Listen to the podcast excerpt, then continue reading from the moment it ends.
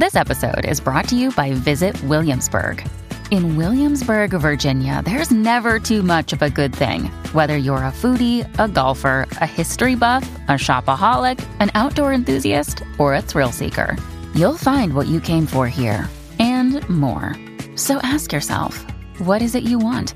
Discover Williamsburg and plan your trip at visitwilliamsburg.com. Welcome to the Homeschool with Moxie podcast, where our goal is to inspire and encourage you with actionable strategies to take you from overwhelmed to confident in your homeschool adventure. I'm your host, Abby Banks, and this is episode 162. This episode is brought to you by the Homeschool Mom Collective I know there are many of you that would love a helping hand, some additional support, and just a bit of structure each month with answering the question what should I be doing right now to keep my homeschool on track? Of course, if you're listening to this in the spring, this is the time to plan for the new year and buy curriculum and get all those things set up.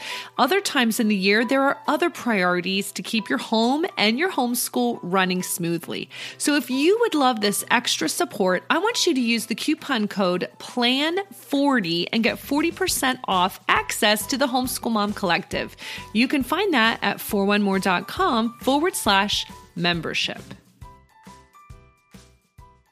Welcome to episode 162. As always, you can find the show notes at 4onemore.com forward slash 162. Today, we're tackling a reader question, and it's a really great question. And you probably have had this question at one point or another, or maybe this is on your mind right now. Here's what the reader said How do you balance so many ages, levels, and needs? When I focus on one child, I inevitably don't get to focus on another. I know we've all been there because I've been there too. It's just kind of a natural thing to at first, before you really get into a great groove with homeschooling, and as you're adding on babies to the family and they're growing into toddlers who get into everything, this is a little bit of a challenge for sure. But I think with some really strategic ideas and solutions, it doesn't have to throw every day into chaos. So, as a homeschool mom of five kids, we've graduated two now, and I've been through every stage. I've been through having lots of little ones, and I've been through having older kids, and then we adopted our toddler. So, I mean, I know what it's like to be spanning all different ages, grades, levels, people, some kids with learning difficulties that need more attention, and some kids with, you know, personalities that need more attention. I know how this feels and I know what's worked. And so, I want to give you some ideas that you can put into practice right now or plan on doing this in the fall when you start up homeschooling again. But like I said, homeschooling multiple ages does not have to throw every day into chaos and confusion. So I want to go through a several, some of them are mindsets and some of them are really practical things you can do right now to get this all fixed and settled for the new homeschool year. The first piece of advice I would give you, and this is coming from myself as a chronic multitasker. I used to be really proud of the way I could multitask and do so many things at once. But when you're homeschooling and really in all of life, I don't think multitasking works for most things. There is no balancing, you know, trying to do a bunch of things over here and then also homeschooling the kids over here. It just leads to frustration. And so I love the Jim Elliot quote wherever you are, be all there. And I think think when you're in the homeschooling hours of your day, focus on that and be all there. It'll be a lot less frustrating for everyone. And then in the afternoon, when everyone's done, everyone goes off and plays, does their hobbies, you know, then you get time alone as mom or time to, you know, be with the baby or the toddler or work on your business, whatever those things are. But I just feel like sometimes when we try to divide our attention between so many things, it actually backfires on us. So the question of, okay, how do I balance so many ages and levels and needs? There are are some things to put in place that will help that, but definitely realize as you're focusing on one of your children, teach your other children that you want to focus on them as you need to. And during the day, you are going to focus on different children and for them to be patient while you're working with their sibling, right? So, this is as much something as they need to realize as it is for you to realize that your focus, there's no such thing as dividing your attention really well. You want to focus on each child individually, but those children, those other children that aren't being helped at the moment, need to be patient and realize that's your goal. So I would say be all there, have your attention where it needs to be, and then let's go into some more details though, because you're still saying, okay, but I still have three kids that have different needs and I'm cl- they're clamoring for my help. How does this look on a daily basis? So let's move on to our second tip. And this has to do with planning. This is going to make or break your ability to homeschool multiple ages and stages and grade levels. It really will. So if you don't get it right in the planning stage, your daily, um, the way it looks on a daily basis is going to be affected. So here's what you have to do. At this point in the year, if you haven't done it already, I always recommend doing a really great one page overview and make kind of like a, a chart, columns, rows, a matrix, and have all your kids listed across one of the one of you know across the top and all the subjects listed uh, down the side and then go ahead and fill everything in. What subjects does each child need to do? And then here's where those of you who are visual like I am, you will be able to see okay, how many kids can I group together for different subjects? Remember, the skill based subjects like math, like language arts, those things need to be, you know, individually skill based. Your third grader is going to do a different math than your eighth grader. However, pretty much every other subject can be taught together because it's content based. History doesn't have to be a separate history for third grade as it is for eighth grade. Now, your eighth grader is going to do more. They're going to do extra reading. They might write you a report. They might be doing some more deep diving into the topic, but you can still learn the same content. And so, this is going to really help you. If you're able to have a really great 30,000 foot overview of your homeschool needs for the coming year. See who you can group together. This is going to simplify the way your days play out with multiple kids. I have a homeschool planning schedule packet that you can grab for free, and I'll link to it in the show notes. Because if you print that out, there are different charts on there that you can use to do this big overall planning that I'm talking about. So I would say go ahead and just get it all sketched out. Who can you put together? Now, that's the first step is your big overview year planning, right? Because listen, you are going to feel crazy on a day to day basis if you haven't, you know, minimal, made it simple. You know, if you haven't figured out, okay, I can teach the second and fourth graders the same history, the same science, that's going to simplify because not every kid in K through 8 needs to have five or six separate subjects each. That is where you're going crazy, I'm guessing. Okay, so yes, it's always going to be a little crazy once you have more than one child or several children or whatever. It's always going to be a little crazy. But there are ways to simplify and not make it as crazy. And I think the planning is really huge. Now, one of the things also to take into account um, is you know, like a morning time or a morning basket, or maybe it's going to be right at lunchtime. You know, what things can you all do together around the kitchen table or on the couch right away in the morning where you get a bunch of things checked off your list and it's you, the kids don't have to compete for your attention. You're teaching them family style all together. So that's a great way where you're balancing all the ages and needs and levels. Not everything has to be worksheet based. A lot of things can be conversation, you know, do read aloud together and talk about the story. This can encompass all different grade levels and ages and needs. And even your toddlers can sit there, play with Lego or play with toys while you're doing a family read aloud in the morning. See how you don't always have to be working one on one with each child. You can do things together and then save that one on one time when they need specific help with their math because they're the only one doing that specific math lesson. But if you can figure out the way to teach most of the other subjects together, this is really going to simplify.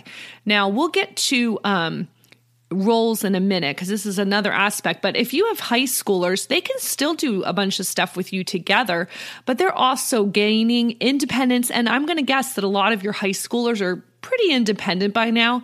And you don't have to worry about balancing them because they're going to be able to work through their work quite well by ninth through 12th grade. So I'm mainly thinking about the K through eight because they are more needy, uh, especially the younger ones, obviously. And so that's what I would, would say. So number one, I said be all there. Try don't try to multitask. Number two, do a great job with planning. See who you can group together. And then number three, this is also very important because if you don't get it right here, and I'm not saying you're going to ruin your whole, homeschool year if you don't do what I say, but I just know by experience that number three, your curriculum choices are going to play a huge role in whether you can balance the ages and levels and needs or whether every day you're pulling your hair out. Let me explain what I mean. Now, if you've been homeschooling any length of time and you've seen the curriculum that's out there, you know that some curriculum is just not made for the homeschool family. Some curriculum is made for traditional school setting, even if it's made for, you know, a Christian school setting or whatever.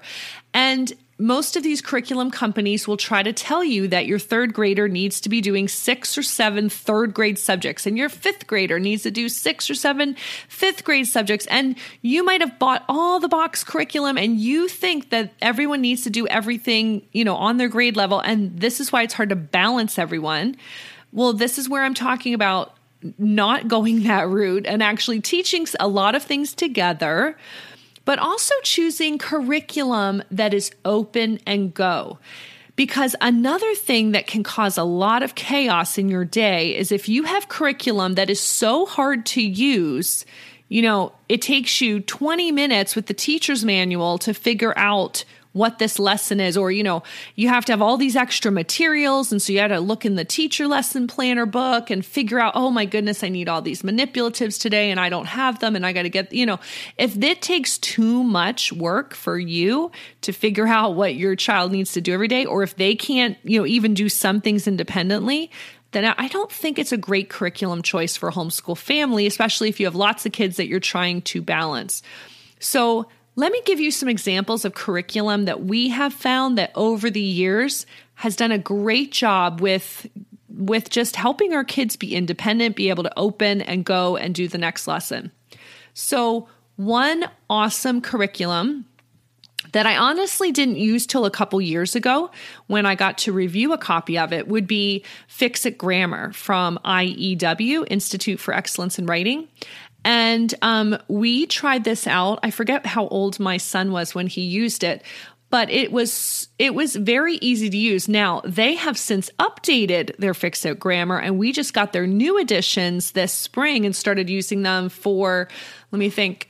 Our eighth grader and our third grader, and their new editions are even better. But they write for the homeschool market. So you can be sure that their curriculum and resources are easy to just open and go. Do the next thing. You don't need to read a confusing teacher's guide as you figure it out.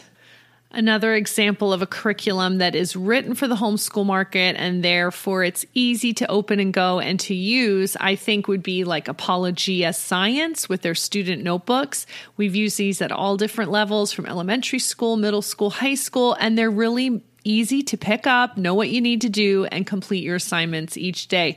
So it does make a difference. You don't want to have a confusing curriculum because that's going to add to the chaos in trying to balance lots of kids, and everyone has their own teacher's manual. You have to look up what to do that day.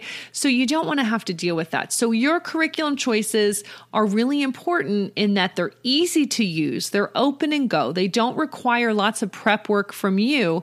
And so I would say to look for that when you're making plans for the next homeschool year.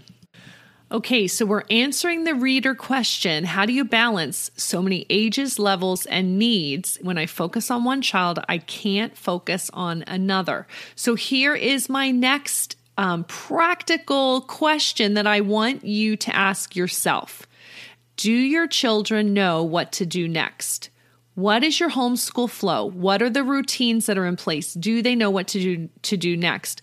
You might know in your mind how you think the homeschool day should flow, but have you communicated that to your kids? Even young kids can look at a flow chart or they can use work boxes. Your older kids can use something like Trello. You can have a looping schedule. You can have a chart on the fridge, whatever it is, but do they know what to do next? This is even important all the way up to like, how do you start your homeschool day? Do they know what to do? Do you expect them to get dressed? Do you want them to um, get them breakfast and eat? Do you want them to read? Do you want them to get started? Are they allowed to go play until you start school with them? What is your routine? And so I would make sure you've communicated with that them and thought it out and then they know what to do next. So this is also important for if you're helping one child with their math and you've got two other children that need your help, have you thought through what are the things that you would want them to do. Should they go read? Should they just, you know, can they doodle on their paper? Like, can they go play? Do they need to move on to another subject in their work box that they can do independently? Maybe you have a puzzle that you want them to work on. You know, can they get the Play Doh out? Whatever it might be. But routines are really important and they don't have to be rigid. They can be super flexible. You don't have to have rigid time schedules in your homeschool. You know, 10 o'clock is math, nine o'clock is this, you know. But routines are important. So ask the question Do my children know what to do next during our homeschool day? And if they don't, that's a great place to start because if you can smooth that out and p- everyone knows what's expected, what to do if mom's busy with someone else, it's not going to feel so crazy. And so I think that's a really great place to start.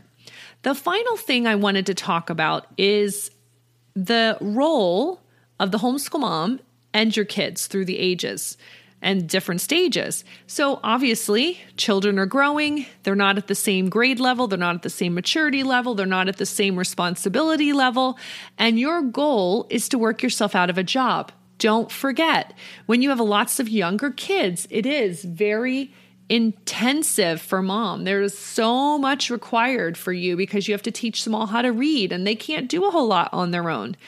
Um, as they get older, this should change too. Your role as a homeschool mom should change. This is why I said I think of it in two chunks, like K through eighth and then ninth through 12th. Well, I hardly even see my high schoolers on a daily basis. They are so independent. Some of them are doing dual enrollment college classes. I mean, I see them and I help them as needed, but I'm not sitting there working on their subjects with them.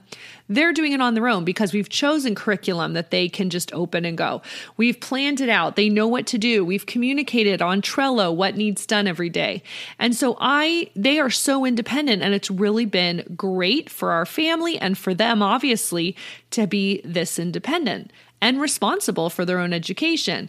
But of course, with your younger kids, it's going to be a lot more um, responsibility on you as a mom. But keep that in mind. Things are going to change. So when you have a new baby, when you have the toddlers that are now just starting to move around more or get into things, you are going to maybe have a stressful year here and there, but don't think that it's going to be this way forever. Kids do grow up, dynamics change in the family year to year. And just remember that your goal is to raise lifelong learners, keep the relationships in the family, you know, strong. Remember why you're homeschooling in the first place. And don't let one hard year discourage you so much from your pursuit of this homeschool adventure, right? So don't let it make you want to quit things will be different next year, and that's just the way it is. So consider your role as a homeschool mom is changing. It's not always going to be you as the primary educator. Pretty soon, when your kids grow up, you're going to be more of a cheerleader, a mentor, a coach. And so, you know, during the hard years with lots of younger kids that are trying to vie for your attention during the day, you know, remember things are going to change.